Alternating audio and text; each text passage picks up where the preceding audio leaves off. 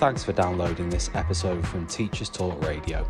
You can find the full schedule and listen back to all our shows at ttradio.org. Enjoy the podcast. This is Teachers Talk Radio, and you are listening live. Hello, welcome to tonight, the 5th of May's Twilight Show with me, Maxine House. This evening, we're going to be thinking about all things barriers. What's getting in your way? What's holding you back? What's stopping you from reaching your goals? What is stopping you from being the best version of yourself? All things barriers. This What? is Teachers Talk Radio, and you are listening live. Tune in live at ttradio.org or to join in the conversation, download the Podbean app and search Teachers Talk Radio. Follow the hashtag TTRadio.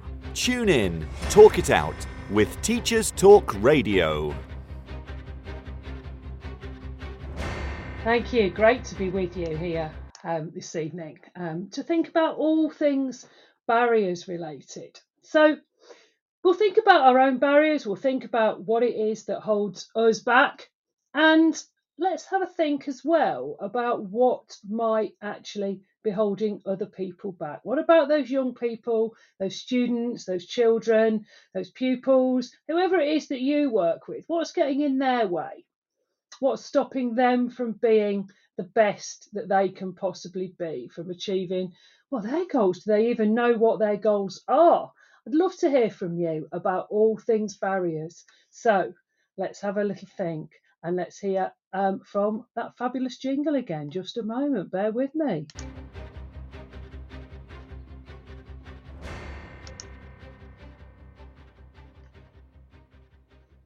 So, barriers, what is it? What are yours? What are your barriers?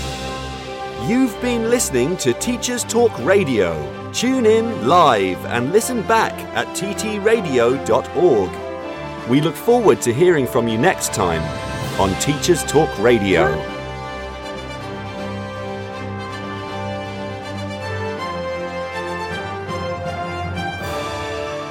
Well, slight technical error there. It's not the end of the show. In fact, here we are.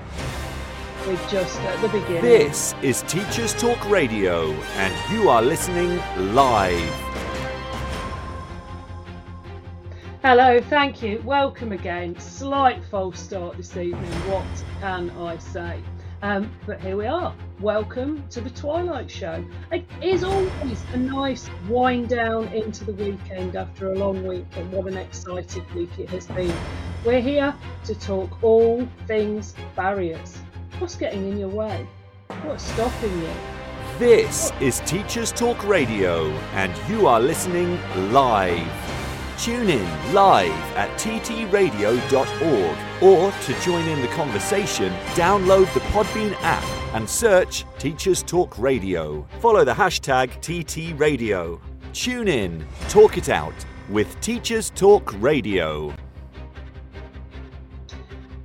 Well, it has been an exciting week this week on Teachers Talk Radio, and I can't promise um, to top or even begin to equal some of the excitement and some of the real challenging discussion and debate that's been on. You've been listening And you still are listening. So let's not just jump straight to the end of the show, which seems to be having a little bit of a jingle nightmare this evening. So let's have a think about barriers, what's holding us back, and what's what's I've been having a think about what it is maybe in my life that's been holding me back. What is it? What is it that's been getting in my way? And this this has been my focus this week on social media to have a think about all things barriers and to reflect what is it that gets in the way.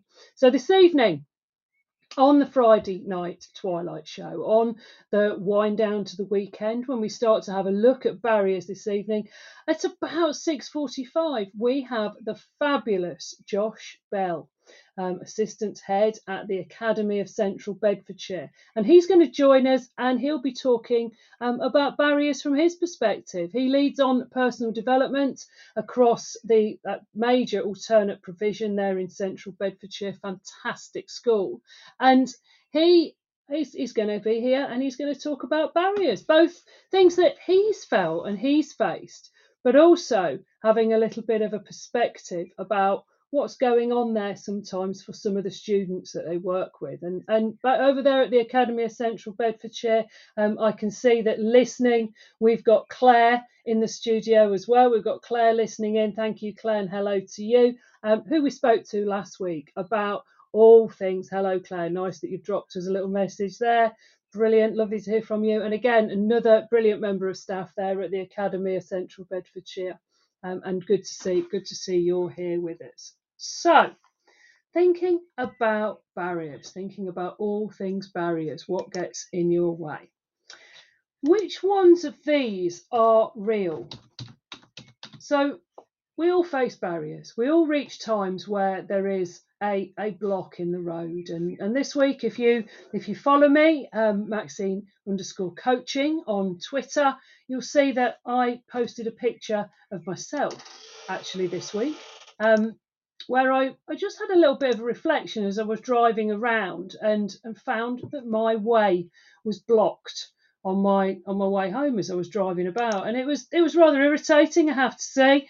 And um, it was only then when I was running later, I thought, well, let's let's have a think about barriers. Let's have a think about all the things that actually get in our way. And and as coaches and as, as school teachers, barriers are something that we we come across really really quite regularly and we always meet students who can't do something can they really not do it? Or is that something that is just stopping them? What is it? Is it a real barrier? Is it is it like that physical roadblock barrier that's there? Or is it something that is actually in their mind still means it's real for them, still means it's real for us when we have those barriers. But is it something that, that we can shift? Is it something that with a bit of work we can move on? So that's what that's what I'd love to hear from you. What are your what are your barriers? Where do you where do you go? What do you think? And I'll tell you a few stories about mine. I'll tell you a few things, a few things that I've encountered um, when I've been thinking about barriers and with, with some of the things that I've I've actually found out and some of the things that I've, I've reflected on. So, this week's blog, all about barriers and all about things that are getting in our way. Um, just some of the things, again, based on some research, based on some things that I've found in coaching, some of the things that I've found as a school teacher. Um, and again, that, that is my background being a teacher and being a teacher and then a, a head teacher after that. What what are they? And I found that these start to come in a few different themes. So I thought I'd talk through some of those and what I'd love to hear from you. Um, and and Clint and Claire, if you're both there, and any other listeners that we've got um, who are in this evening, I can see that there are a couple online and there are a couple of others as lurking out there. I'd love to hear what you think about this. So drop us a message. Um, drop us a message here on Podbean share that. What do you think? What do you think about barriers? Post something on Twitter. I'll put on Twitter as well. If you if you um, tag me in, um, Maxine Coaching. Let's have a little look. You've seen that we're on there, so let's let's have a look, and I'll start off having a think about barriers. So the first thing is about pursuing the right goals. So if we're finding that there's a barrier, there's something in the way, it's stopping us getting to, to our goals, is that some way that, that you're getting a message that you might not be chasing the right goals? So, goals are a funny thing. Hello, Leanne. Fantastic to see that you're here listening. We're talking all things goals. So, I'd love to hear what you think are you chasing the right goals and, and picking and thinking about what it is you, you want to achieve, whether that be in the short term, medium term, or long term? Are they the right goals? Or are you just working towards things that you should be working towards? So, if we think about our teaching careers, how many of us at some point have found that we've reached a block in our progress We've reached a block with those sort of promotions, with where we're going, with what, what we're working to. because we're just working towards a goal that we think we should have. So we think we should be working towards being a deputy head, or we should be working towards staying in, in a mainstream setting, or we should be working towards being a head or a CEO or, or, or whatever it is like that.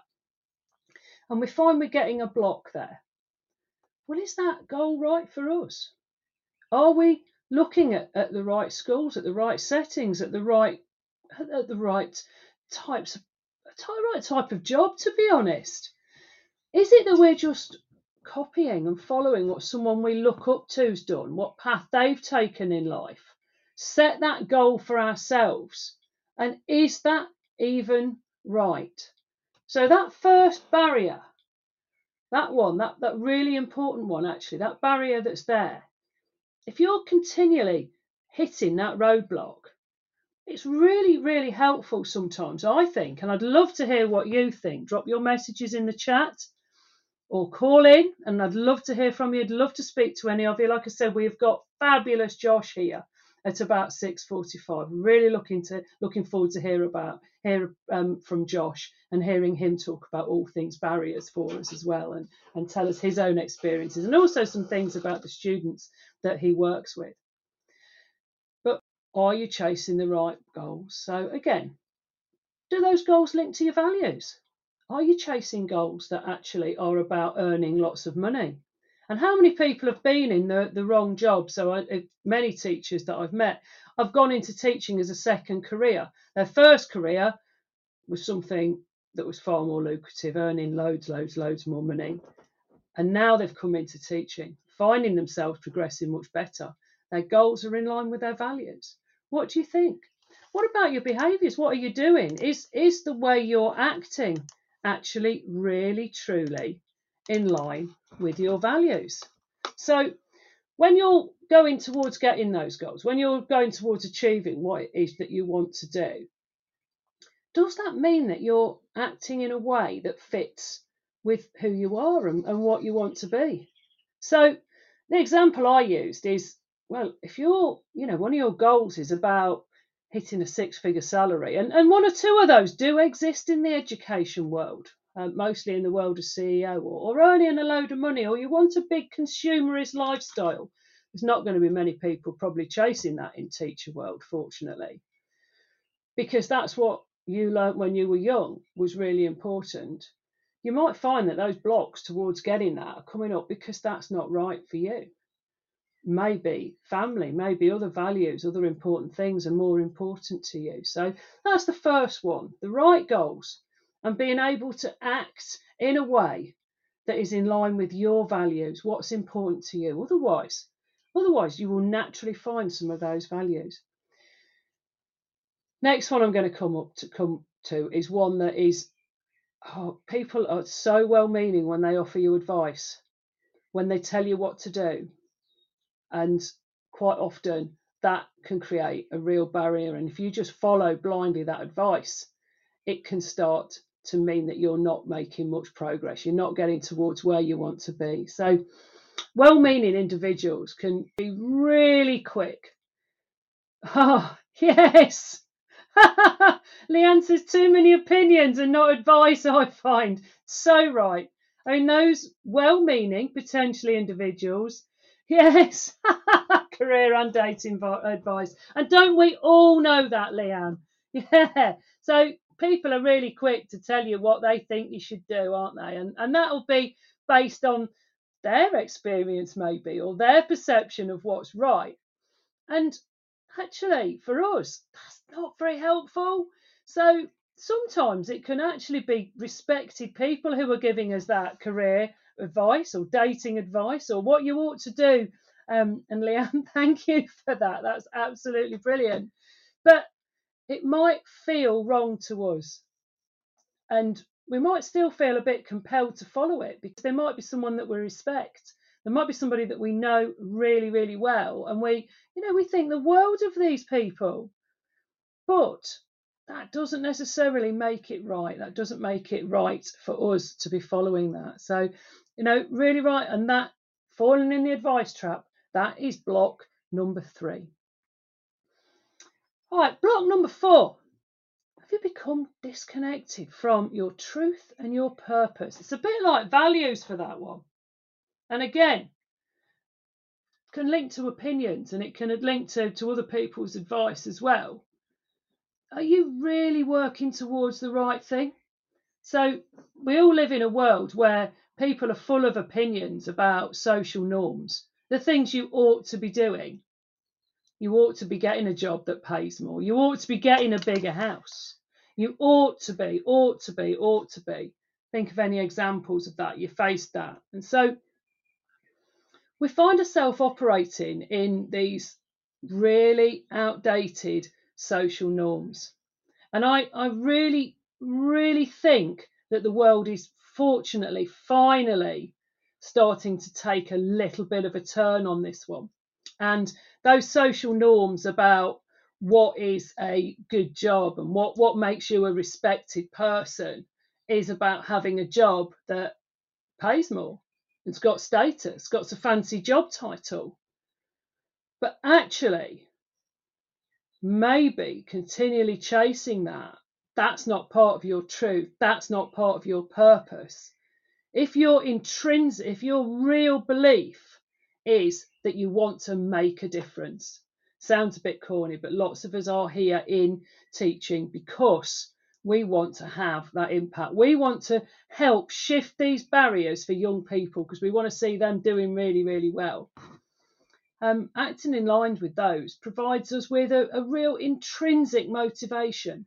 So there's the, you know, you know that the difference between the extrinsic um, motivations, the pay, the benefits, the status, and I don't know if um, any of you have got friends like mine that that seem to quite like playing um, job title top trumps with their their emails with the, the fancy job title at the bottom. It's it's you know, we've always got one, haven't we, that's a, a, global key account director. And you think, how can you make that sound any fancier? And, you know, in teaching, do we sometimes go a little bit around that job title rather than sometimes thinking about actually just chasing the extrinsic award, the pay, the benefits, the status? Actually, if we think about what is our truth, what is our purpose, that We'll lift that block. That means we won't feel as blocked. Here's a biggie coming next. Okay, Leanne, Claire, I hope you're um, Bigsy and ready, and, and any other some of the other listeners that are are there elsewhere lurking at the moment. Um, are you staying? Here's a big question. Big block to all of us is about that safety comfort zone. Okay. What do we do that keeps us safe?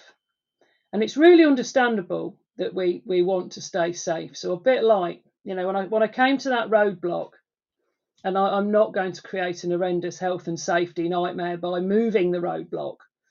But actually, you probably physically could get through it, but you would have to navigate yourself quite carefully around a, a fairly sizable hole in the ground.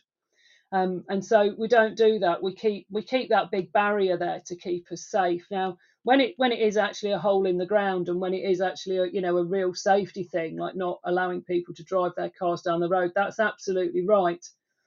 But what about other things in our life where we stay in that safe zone, where we keep doing things that we know we're good at? that we know we'll get by all right with, that we know we're not actually putting ourselves out there. So, what is it? What is that? What are we doing that's staying safe? And sometimes we can stay safe with that barrier there blocking us, actually, sometimes from leaving something that isn't even any good, that's actually quite hard. So let's have a let's have a read. So let's let's have a look. Claire, thank you. Claire's given us a really good opinion. I love that. Claire, the right goal is why I moved from mainstream to alternate provision. Yes. And that's really interesting, isn't it? Thinking about values, thinking about what drives you, thinking about motivation and purpose. Claire, um, you, you state there really clearly that you wanted more for the students in terms of goals than just exam results. Well, that's a really tough one isn't it for us sometimes what what is it that we as as teachers and as school leaders Um, and you know, Leanne, love to hear from you about this. We we have to sometimes work for those goals that are set out for us in the organisation we're working in, and that's you know I think that's fascinating. And then we we can sometimes then find some actual roadblocks, some blocks, some barriers in our way that's stopping us really flourishing in that setting. And and Claire, you're absolutely right. That that it's really understandable there. And I think we are in a system that is very much driven around exam results, around clear goals like that, and working towards those. If that's not what drives you in your heart, totally, that move to AP wasn't scary but changing from a role that you'd done for about seven years was. But I'm glad you did, though.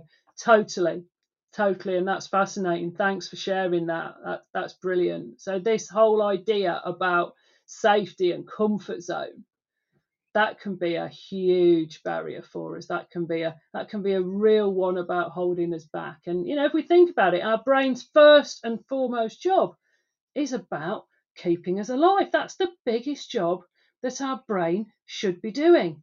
So it's no surprise that our brain actually stops and puts up barriers that stops us leaving that little safe comfort area. And, and I'll be, be totally honest, I've been in roles there that haven't necessarily been bringing me joy and comfort, and I might have found pretty stressful.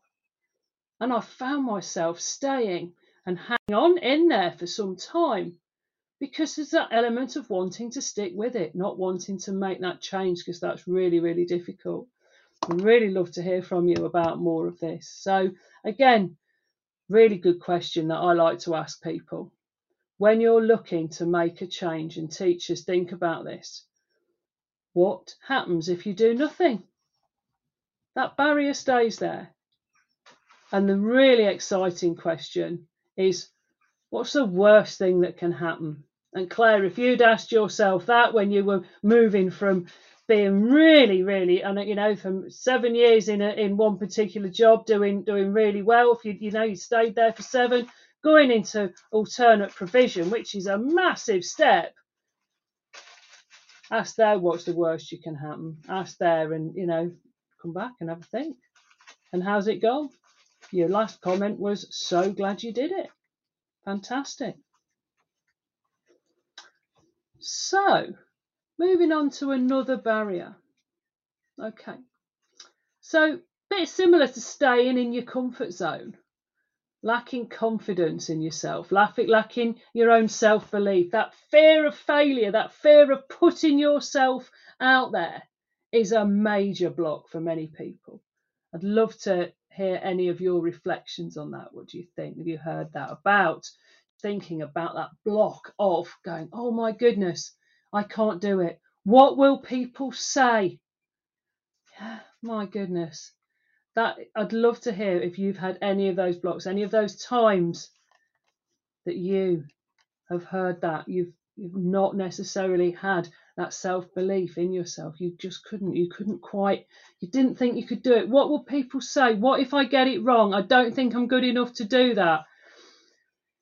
So I, I decided a, a, couple of weeks ago, just by, by sending um, an email, that I would try something new, that I would try putting myself forward to um, present a teacher talk radio show. I won't lie to any of you, absolutely terrified. Absolutely terrified at going out there because, in terms of putting yourself out there and saying, My goodness, I'm going to do this, what will people think? And I think what's really important there is about actually separating any feedback you get for doing that thing with, with who you are as a person. And actually keeping that difference and knowing that any feedback, good, bad, or indifferent, is just about that thing you're doing. It's not about who you are as a human being. That can sometimes help to shift that barrier a little bit to help to make that move to get past that particular roadblock. And again, that can be a huge one. That can be a huge one, that belief in yourself. Particularly when, like Leanne said, there's lots of people out there with opinions. Opinion's not necessarily advice. You should do this, you should do that.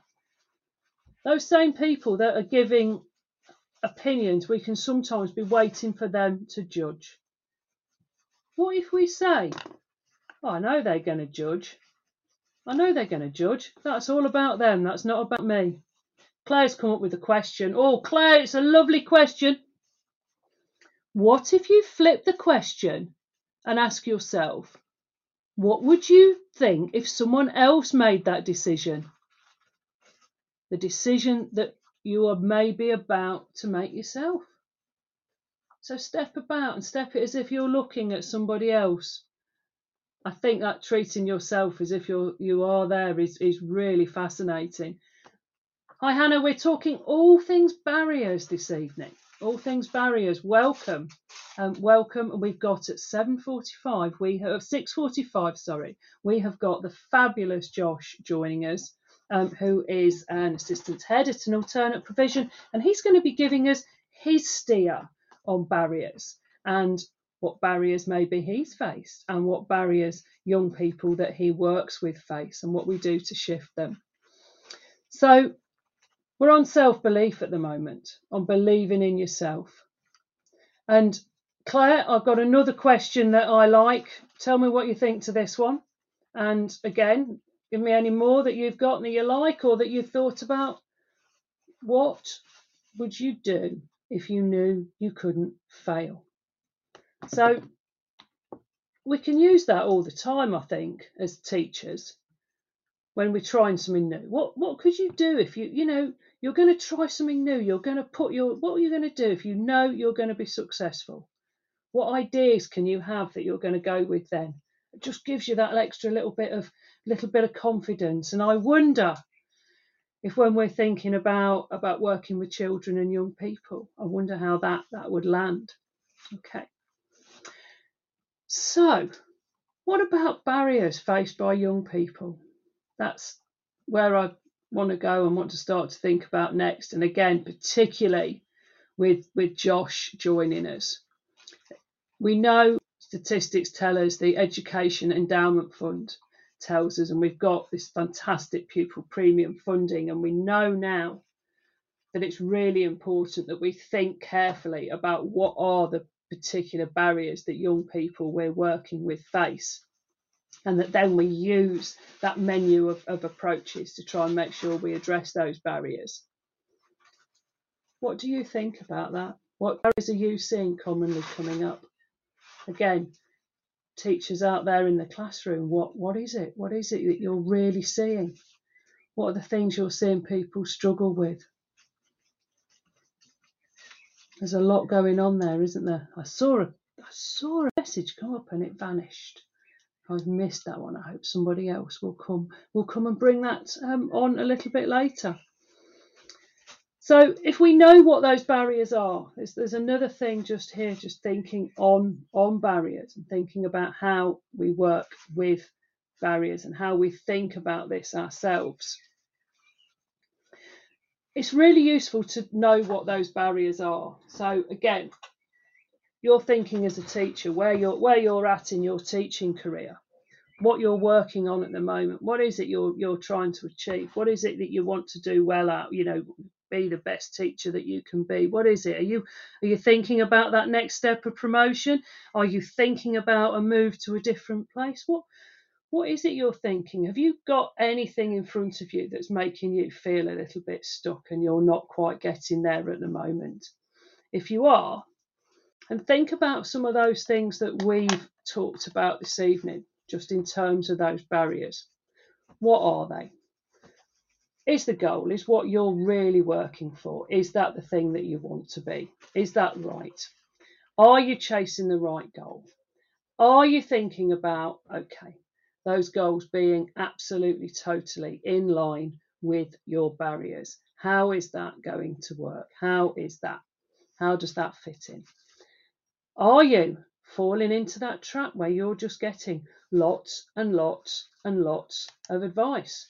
Is that something that's happening for you? Because that's not very helpful. We know that that's not very helpful just to face lots and lots of advice. And that might help for the people. They might be being well meaning when they're giving us that advice, but it's not helpful to us. Having a think, are you maybe becoming a little bit disconnected from actually what it is you believe in life, your truth and your purpose? What is it? What's going on there? And big ones here. Are you just sitting in your comfort zone? Are you staying at that school teaching that one subject? Or teaching that one year group, that one class? Where are you going? Are you just sitting there doing that because it's safe? Have you stayed in the same school or have you maybe thinking about taking that little bit of a risk and stepping out of your comfort zone? Claire, thanks for sharing that. That was fantastic that you you know you shared your move to alternate um, education. And again, that one then about do you believe in yourself? Okay, what if you couldn't fail? And again, like Claire's question, then, what would you think if somebody else made that decision? Reflect on it, put that back yourself. So, going those, um, thinking about those barriers, that's really helpful, and, and understanding that a little bit, that's definitely, definitely useful, definitely helpful. However, if we just get stuck on that all the time, those barriers can just end up getting bigger and bigger and bigger, and not necessarily, um, not necessarily being very useful to us. So, what we might want to think instead, what we might want to really think about is um, being really, really focusing on where we want to be and thinking about that instead and thinking instead of just getting focused on those barriers. What can we do and where can we get past that? How can we make sure that that fits in and that that is something that's uh, that we're definitely heading towards. Okay, just reflecting on that, I'd love to hear what you've got to say. I'd love to hear if you've got any any barrier talk. And we're just going to take a pause and then going to be heading towards the news. This is Teachers Talk Radio, and this is Teachers Talk Radio News.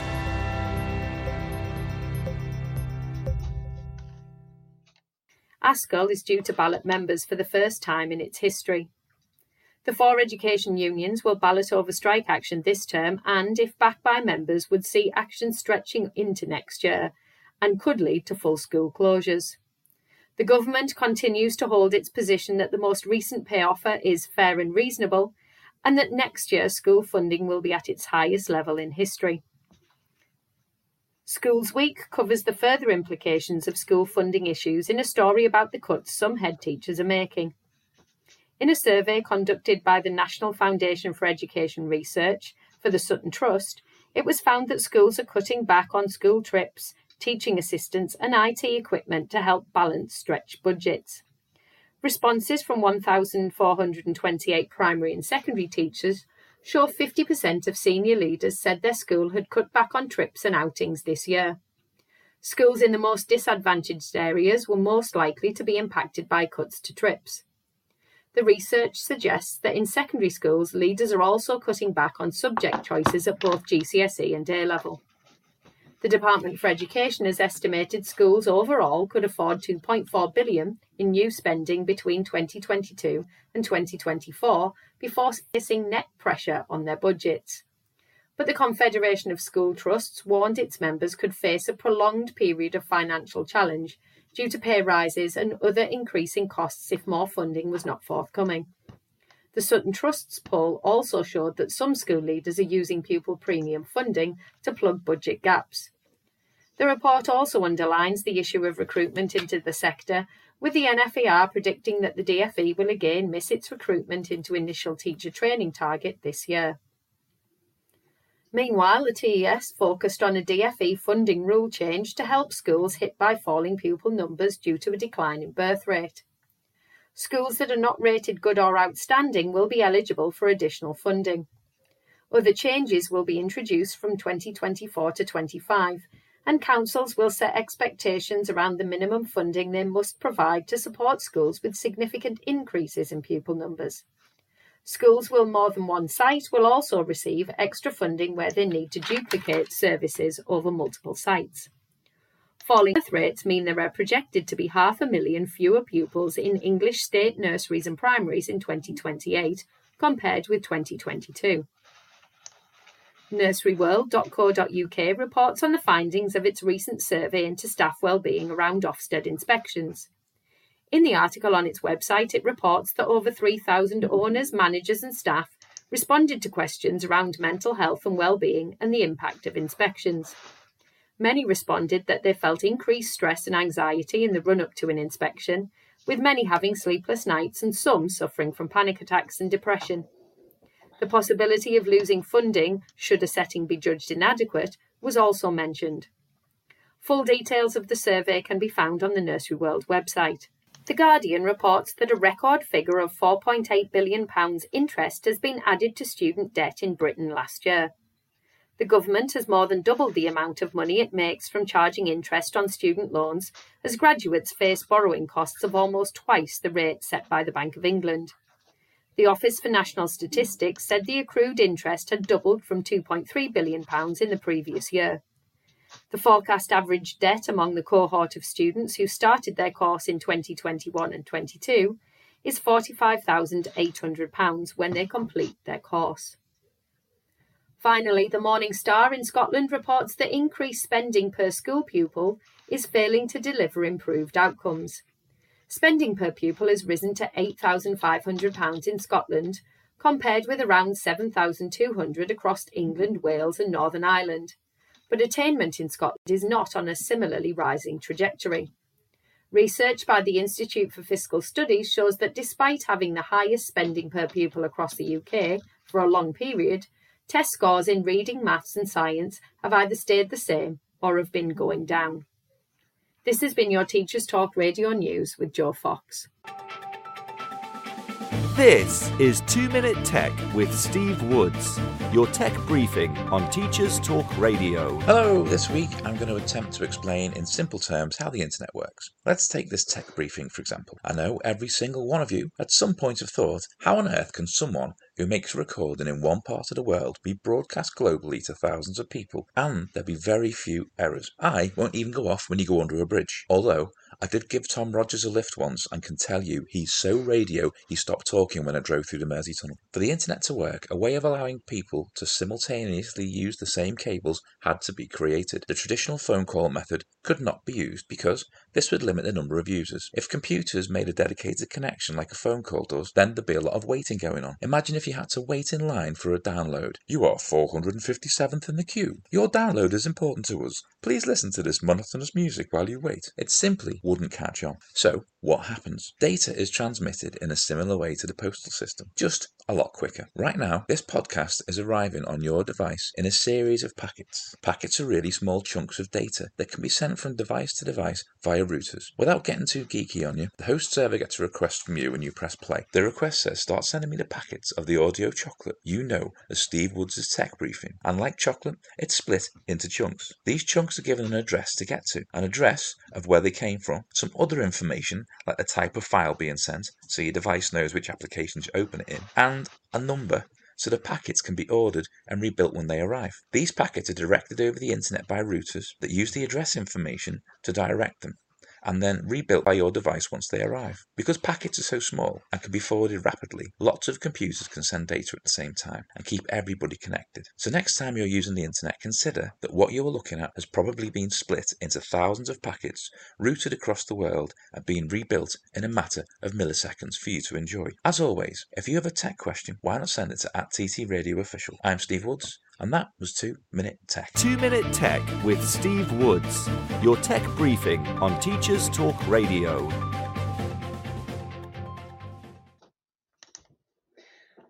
Well, how appropriate to have a tech briefing after my minor tech barrier there, and, and fascinating to hear that actually. That's great.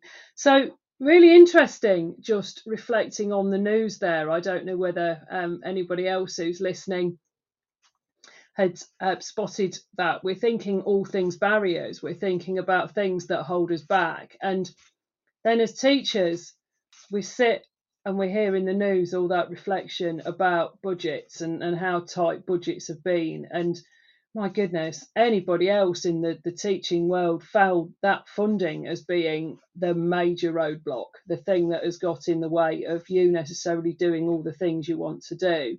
And something that jumped off the page for me, and I'd love to hear what, what you think about this as well.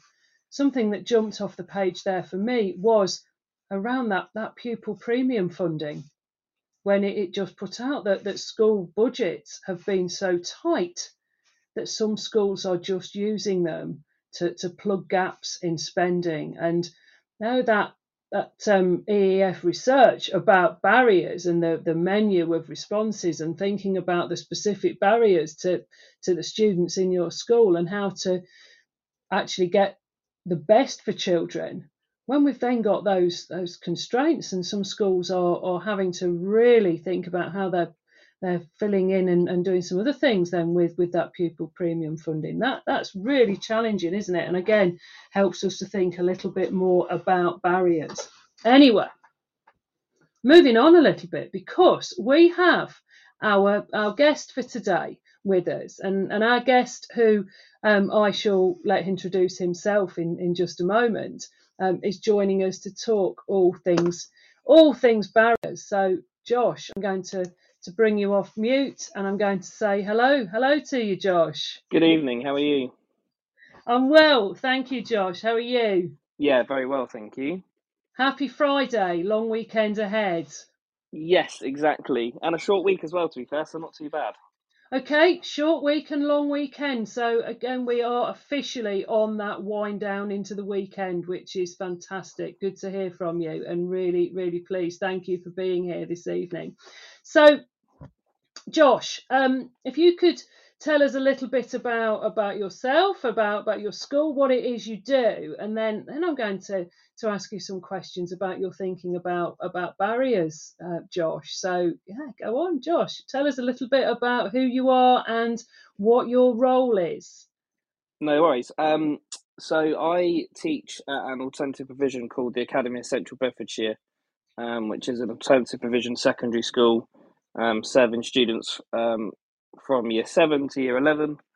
Um, and I've been at the school um, since I was an NQT. Um, so this is my eighth year in teaching. So I actually did my NQT year at the ACB, which in itself was a challenge. Um, and there were lots of, I suppose you could call them barriers at the time for me then as well, because it was, uh, you know, it's a challenging environment to work in at times. Um, Yeah. But, you know, I'm a PE teacher by trade. Um, and I was a, a PE teacher ahead of year um, and then head of department. And now I'm the assistant head teacher um, in charge of personal development. Um, Wow. so, yeah, it's been a roller coaster of a ride for the last eight years. Uh, it's been a, it's, a, it's a fantastic place to work. Yeah. Um, it's an extremely rewarding job. Um, it does have its challenges, it does have its barriers, but um, you know, in the end, it is a it is a brilliant place to to be able to work and to be able to, you know, it sounds a bit bit cheesy, but to you know make a real difference to the, the students' lives that we get come through our doors.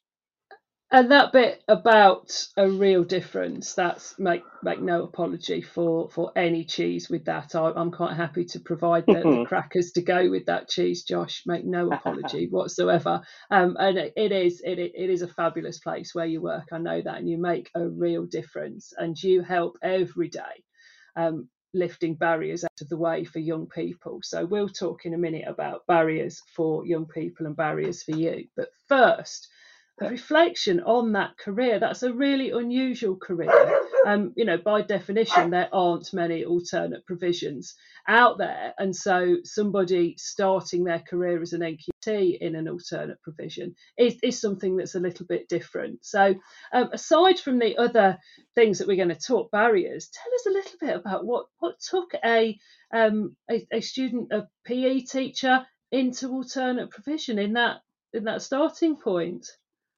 So um, it's it's funny really because I was actually working at, um, at the end of sort of my uh, university degree. I was working at Center Parcs, and uh, I actually spoke to to someone in the restaurant, and he was like, "Oh, I've got." Uh, it was it was at the time when I was looking for jobs.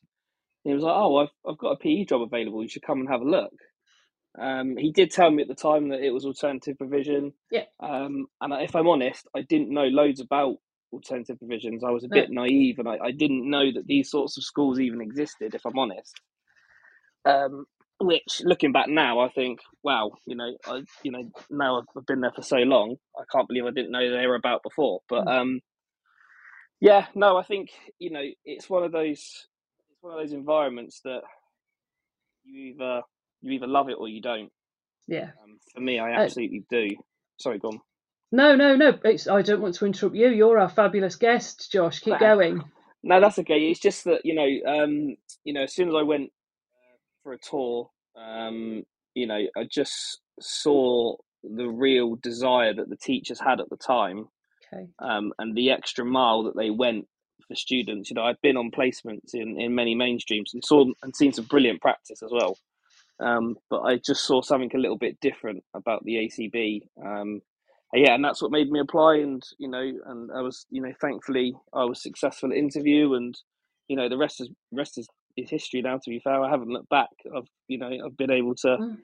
progress well, and I've had lots of Yeah. great opportunities, which has been fantastic. And the school has grown. You know, the school was only two years old when I started, and we, you know, we're celebrating our tenth anniversary this summer um, which is fantastic. And yeah, the school has come such a long way over the years. You know, um, it's it's come on leaps and bounds, and it's improved, and we've grown um, in terms of staffing and student numbers. Um, you know, we're the busiest um, we've ever been at the moment in terms of how many students we actually reach out to and how, how many students we have through our doors, and also the ones that we don't have through our doors, but that we help through Yes. other means in terms of home education and, and other bits and bobs and stuff like that. So yeah, you know, the school's grown massively, and and I feel I feel like I've you know potentially grown with it, which you know has been a, a great experience for me.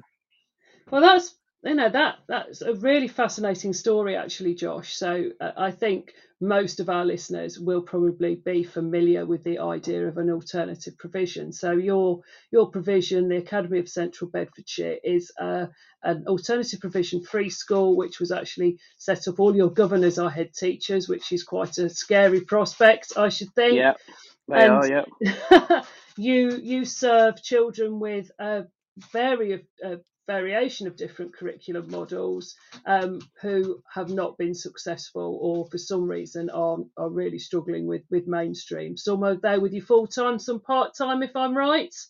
you are. Yes, yeah. We have some full time, some part time. Uh, we have some that you know have unfortunately been permanently excluded from their Yeah. from their mainstream school. And we have Yeah. you know we'll have them for you know X amount of years, and then we have some that come to us on what's called a Group Two package, in which you know for whatever reason it's not working in their mainstream at the moment, and to avoid that permanent exclusion on their record, they might come to us either full time or part time, and you know they access our curriculum, which you know is more vocationally ba- uh, vocationally based in terms of subjects, um, and they can access those more practical, hands-on areas of the curriculum. Um, okay. and yeah, the smaller class sizes and and everything else that goes with it just helps them. Yeah, it, it helps them to be able to cope with school rather than you know in their in their in their mainstream setting or their other setting where for whatever reason it's not quite working out for them. So uh, as, again, as I'm thinking about the theme of barriers, and I'm thinking about how this this works when we talk students, and if we, we talk about about yourself first, I mean, you you have a story you've made fantastic, you know, career journey. Eight years to assistant head is is a, a pretty good rise by anyone's definition. I th- I thought I'd progress fairly quickly as a youngster, and that is that's way quicker than me. That's really you know quite impressive. But we'll um, come to you in a minute when we we'll talk students in a minute and we'll talk Mhm. about some of the things you do to lift their goals but let's let's have a look at let's have a look at you first of all so you've talked i've heard you talk about a few things um, in terms of and when we talked about what barriers were we talked about sometimes people chasing the rain the wrong goals sometimes people not being in line with your va- va- with their values it, Yeah. it seems to me that you finding your way in the in the this uh, alternative provision with some of the things that you've just said about what you saw about the, the other teachers when you were there has helped you not have those barriers because you are able to work in a school that's really in line with your values that's you know you're really connected with your truth and your purpose that's the way that feels. Tell me a little bit more about about how that lands with you and what you how that feels. Yeah, I mean, in terms of values, you know, our school values are achieving, caring, and belonging, and Okay. they all, you know, they all linked for all of our students and staff that you know we are all there to achieve together, um, not Yeah. just academically, but as people. Yes. Um, and uh, the the sort of caring part comes for you know the, the the students unfortunately for whatever reason in some in some circumstances maybe are not cared for or haven't been cared for in a particular way throughout their throughout their childhood and us as staff um i think you know a big part of you know what we stand for as human beings at the school is that Mm. we we really care about the students and you know you can't you can't work in that environment if your if your heart's not in it No. um, No. And and to what extent do you think being able to actually, you know, you've mentioned your heart, very much heart led.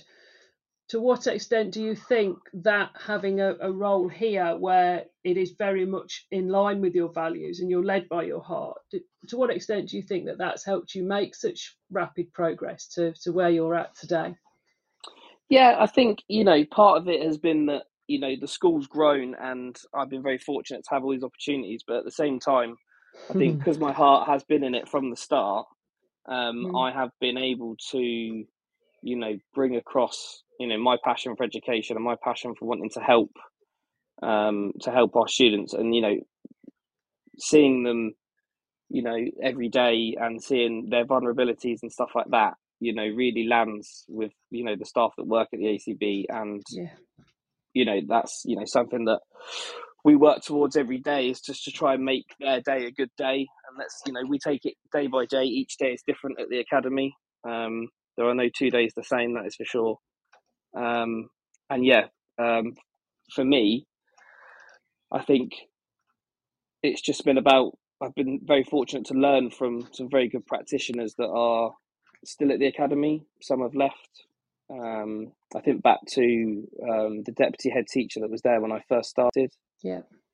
um, and you know he was a PE teacher by trade as well. And I sort of looked at looked at him and looked at how he he managed himself on a day to day basis and stuff like that. And the head teacher that's there now, um, the same, um, and a few other members of staff. I've sort of been fortunate enough to be able to learn from quite a few members of staff along the way, and they've, I've had some good guidance and stuff like that. So you know that's helped me along along my journey anyway.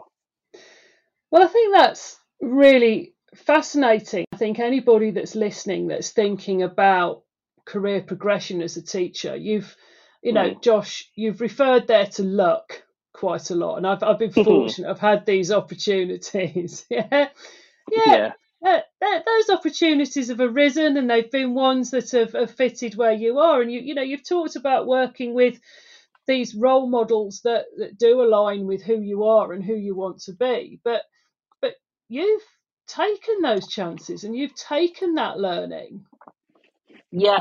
Um, and you know, there's been a lot. There's been enough challenges along the way, but I think you know it's my it's my competitive PE side. I've always wanted to be the the best version of myself, and I've always wanted to. You know, I've always enjoyed, um, you know, being presented with challenges and opportunities and um, you know it's been a lot of hard work along the way and there's a lot still to yes go um, but i think you know if you put your mind to something um, and your heart's in it and your head's in it and everything's you know right for you at the time um, at the time, then you know those those opportunities can can grow.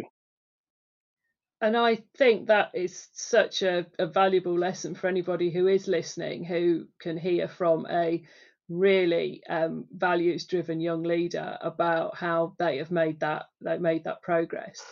So you say it has been a, a rocky road. There's been challenges, and I don't think there's anybody who works in, in education who's found that a, a simple, just sort of breeze to get to a senior position like that. Um, what what barriers have you faced, and and how have you got over them? What what what challenges, what barriers have been there? You, do you think?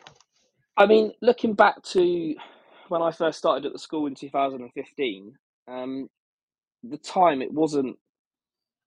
It's very different to what it is now in terms of resource. Okay. so you know, even the basics for you know, I was walking into a department that wasn't established, wasn't really set up. And, you know, the school yeah. wasn't open too long. They'd had different staff in my role previously, um, so I was almost starting from scratch, okay. and I scratch as an NQT as well. Um, so Ooh, that is I a had, challenge. It was, yeah, and and you know there were some days I was thinking, oh, don't know, I'm not sure, if, I'm not sure if I can do it, but actually, I think you know I think it's just some some hard work and some determination and a lot of resilience, uh, a lot of patience. Um, okay. You know, I was just thinking back to when I first started in terms of just the basic equipment we just didn't have. We didn't have much, so lessons had to be a little bit creative and stuff like that with with what you had. Um, we weren't blessed with facilities either, unfortunately, at the school that uh, that I'm at. You know, at the time we didn't have. You know, we've got a fantastic Muga at each site now. Mm-hmm. We didn't have that before. We've got a gym now. We didn't have that before. Um, and then you know there was the challenge of you know being an NQT in an alternative provision. You know, I hadn't worked yes. in that setting and environment before. You know, and some of the stuff I saw in my first few weeks, I yeah. I had never experienced before. No. You know, I hadn't experienced that level of of crisis from a student. I hadn't experienced um, even the staff.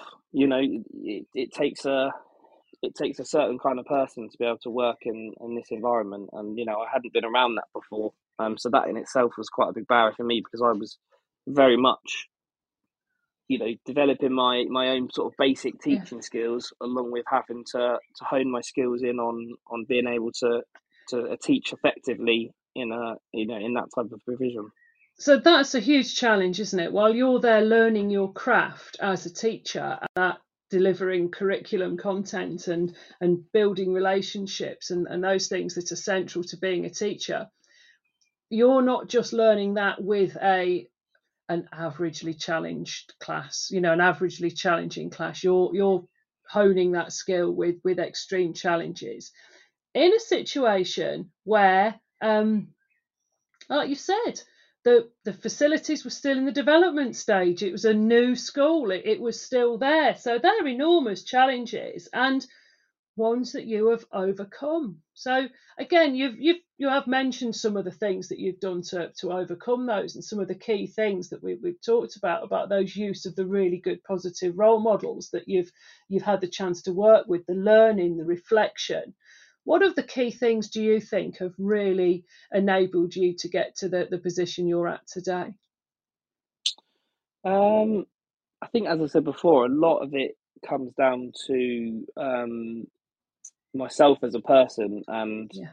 you know what I believe in, what I you know want out of my career, and what I want for the students. Um, yeah. And you know, being able to work with such a wide range of um, needs within our students is something that itself has been a barrier, but also yeah. um, it's been it's been fun. It's been enjoyable. You know, I'm such yeah. a, a, more well-rounded practitioner and person now. Yes. Um, because of because I've had so many different experiences, and um, you know, there's so much that's happened over over my sort of well, nearly eight years at the school now.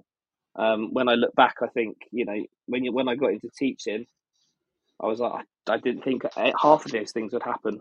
Um, no, if I'm honest, no. Um, but yeah, you know, a lot of it comes down to you know, I think myself as a person, you know, having that having that resilience and having that um, desire and hunger, um, wanting to improve, wanting to improve the school, wanting to improve, you know, the department, um, and you know, the school is in such a strong position now um, it's really good to see where we've come from, and you know, there's only going to be, it's only going to continue to grow for the future. So, you know, it is an exciting time actually.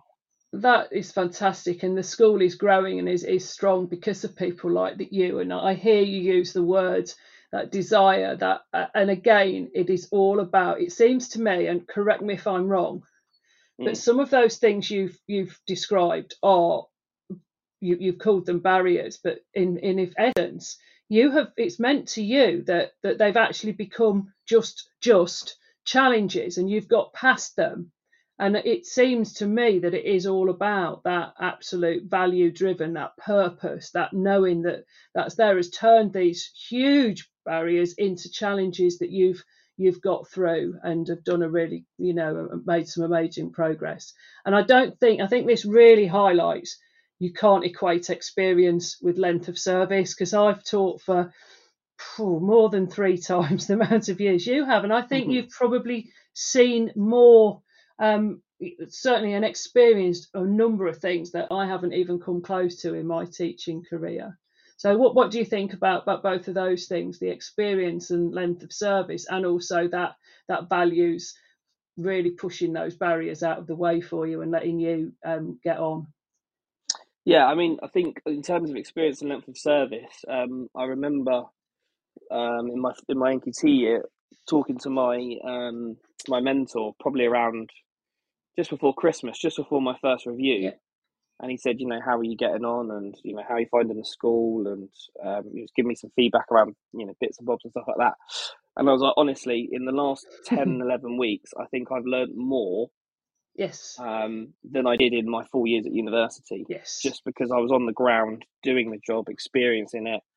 Um, it, it, yeah, it, you know, in terms of, I learned more about, you know, how to deal with certain situations, how to deal with students, about building relationships, and yeah, um, you know, everything like that. So yeah, in terms of that. So what was the second part of the question? And the second part was about, um, and again, that's my fault for for loading up loads of questions, Josh. When you're that's saying okay. brilliant things, you just said there's loads of stuff coming into my mind as you're talking. I'm hearing you, hearing things. So. Um, those huge challenges could be barriers and could have stopped and could have got in the way of, of you doing really well in your career. But it seems to me that because your strong moral purpose, those values are so strong that you've um, got past those barriers, and that's a, a, you know another route to your success. Yeah, and a lot of it, a lot of it, unfortunately, comes back to not unfortunately, I won't say unfortunately, but a lot of it does come back to my um, my inner PE my inner PE yeah. teacher and, ah. and, being, you know, and wanting to become and wanting to never be beaten and always wanting to come through the other side, no matter, you know, what what is what is put in front of me. Um, another part of it is is also, you know, the outcomes for the students. You know, when they leave. Yes. Where, whether, whether they leave us in year 11 or whether they leave us in you know in the earlier years you know I think back to my childhood I was very fortunate to have you know a great childhood and unfortunately the students that we have you know 99% of them unfortunately haven't had you know a stable upbringing yeah. you know there's lots of trauma and stuff like that and yeah. i just think back to you know um wanting to be able to to help them and you have to look at the end goal and you have to look at you know you're doing this for a reason you know the purpose of this is to to give them you know opportunities and to open. I think we had some training this afternoon actually, and it was um, the, it was a head teacher from from a special needs school around the corner, and she said that you know you're giving the, giving them them opportunities so that when they open the door, you know they're opening the door to to a, you know a world of opportunity instead of if they hadn't have been with us and we hadn't have worked with them, you know those opportunities might be limited, and instead of having you know lots of choice and, and chances when they when they leave education yes. it may have gone a different way for them. And that again that itself is absolutely you know, i think that's key to to what you're saying here um, I'm really fascinated by the PE teacher as well and that drive in there. But um, I'm, I'm, also more in, interested now, or as interested now, in hearing a little bit about the students. So you you started to talk about some of the barriers that your students face, and and yeah, many are from have extremely challenging circumstances. Um, and again, really positive to hear you focused on making sure their life chances are really um, positively influenced by you.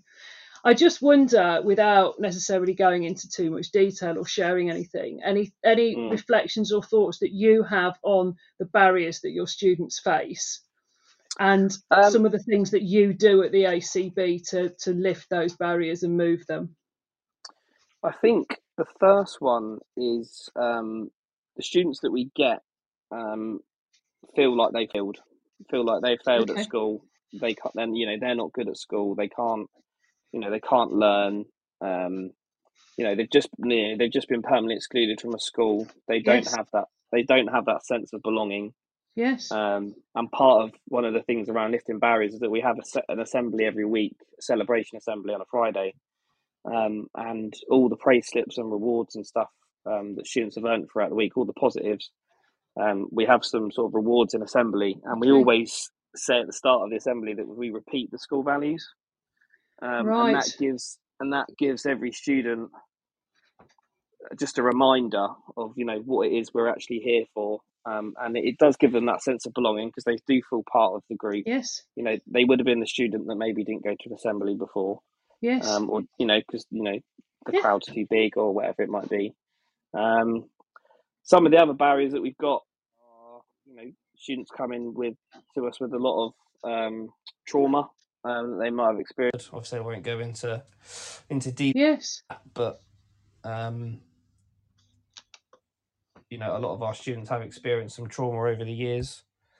Um, you know, it could be that parents are going through a divorce, or you know, And what what's some of your approaches on on that? unfortunately come from um, low income households. Yeah. Um, yeah, and and the, and the, the biggest barrier that we're seeing this academic year um, has got to be around mental health and anxiety. Um, the amount of students that have you know come come out of the back end of COVID now that that have such um, sort of severe mental health needs and their anxiety is so high that you know them just making it into school that day, you know, is a success for them. Um, and some days that's you know it's- you know that's that's all we'll get out of our students. Some days it's just about them Yes. to school. Um, and so that that's their measure of success so what what i'm hearing about your you're addressing these these barriers and then i'll, I'll come back to you and, and hear a little bit more about about that is there's that feel like they've failed because they've already been kicked out of school and you then Yeah.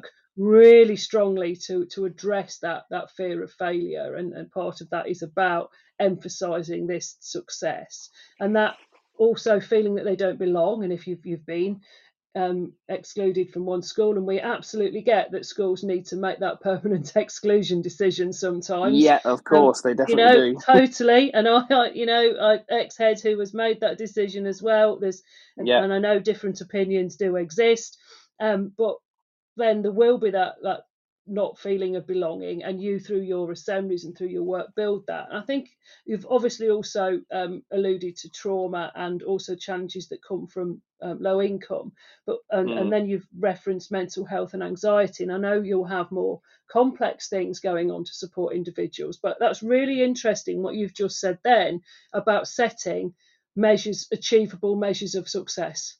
And if just getting into school is your achievable measure of success, that tell me a little bit more about that and how that works with lifting barriers.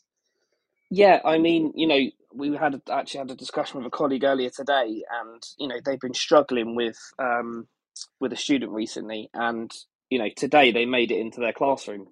Yes. That's the first time they'd made it into their classroom in two weeks. yes. and you know you know we were celebrating that as a success and i know that some people will might be listening and thinking wow if that's you know your level of success but unfortunately you know for some of our students that is you know that is a big thing it can be a Yeah. big thing you know um totally. some of the other things you know some of the other things we do you know we're fortunate that you know we are on a much smaller scale so they do get more intense one-to-one support um, we do have a very good pastoral team um, that you know s- uh, sole job is to you know is to pick these students up um, when they're feeling dysregulated and when they are maybe not in the mood for school that day, shall we say? Um, and they then Mhm. put them into a, a place and put them into a mindset where they can go into their lessons and they can access their learning. Um, So you lift that again. That's about that lifting the barrier, isn't it? That's about addressing that dysregulation and then getting them so that they then can start to to access that learning. Yeah, and you know the biggest part of that is is, is relationships and building relationships. Ah, right. you know being being able to build being able to build that trust with a student is you know is absolutely imperative you know as i said sort of earlier around the you know the failure sort of thing around you know they haven't they haven't succeeded in education or they've had a negative experience in education they don't trust they don't trust teachers. And yes they they probably have been permanently excluded for a very valid reason. You know that is i would i would personally never argue with that.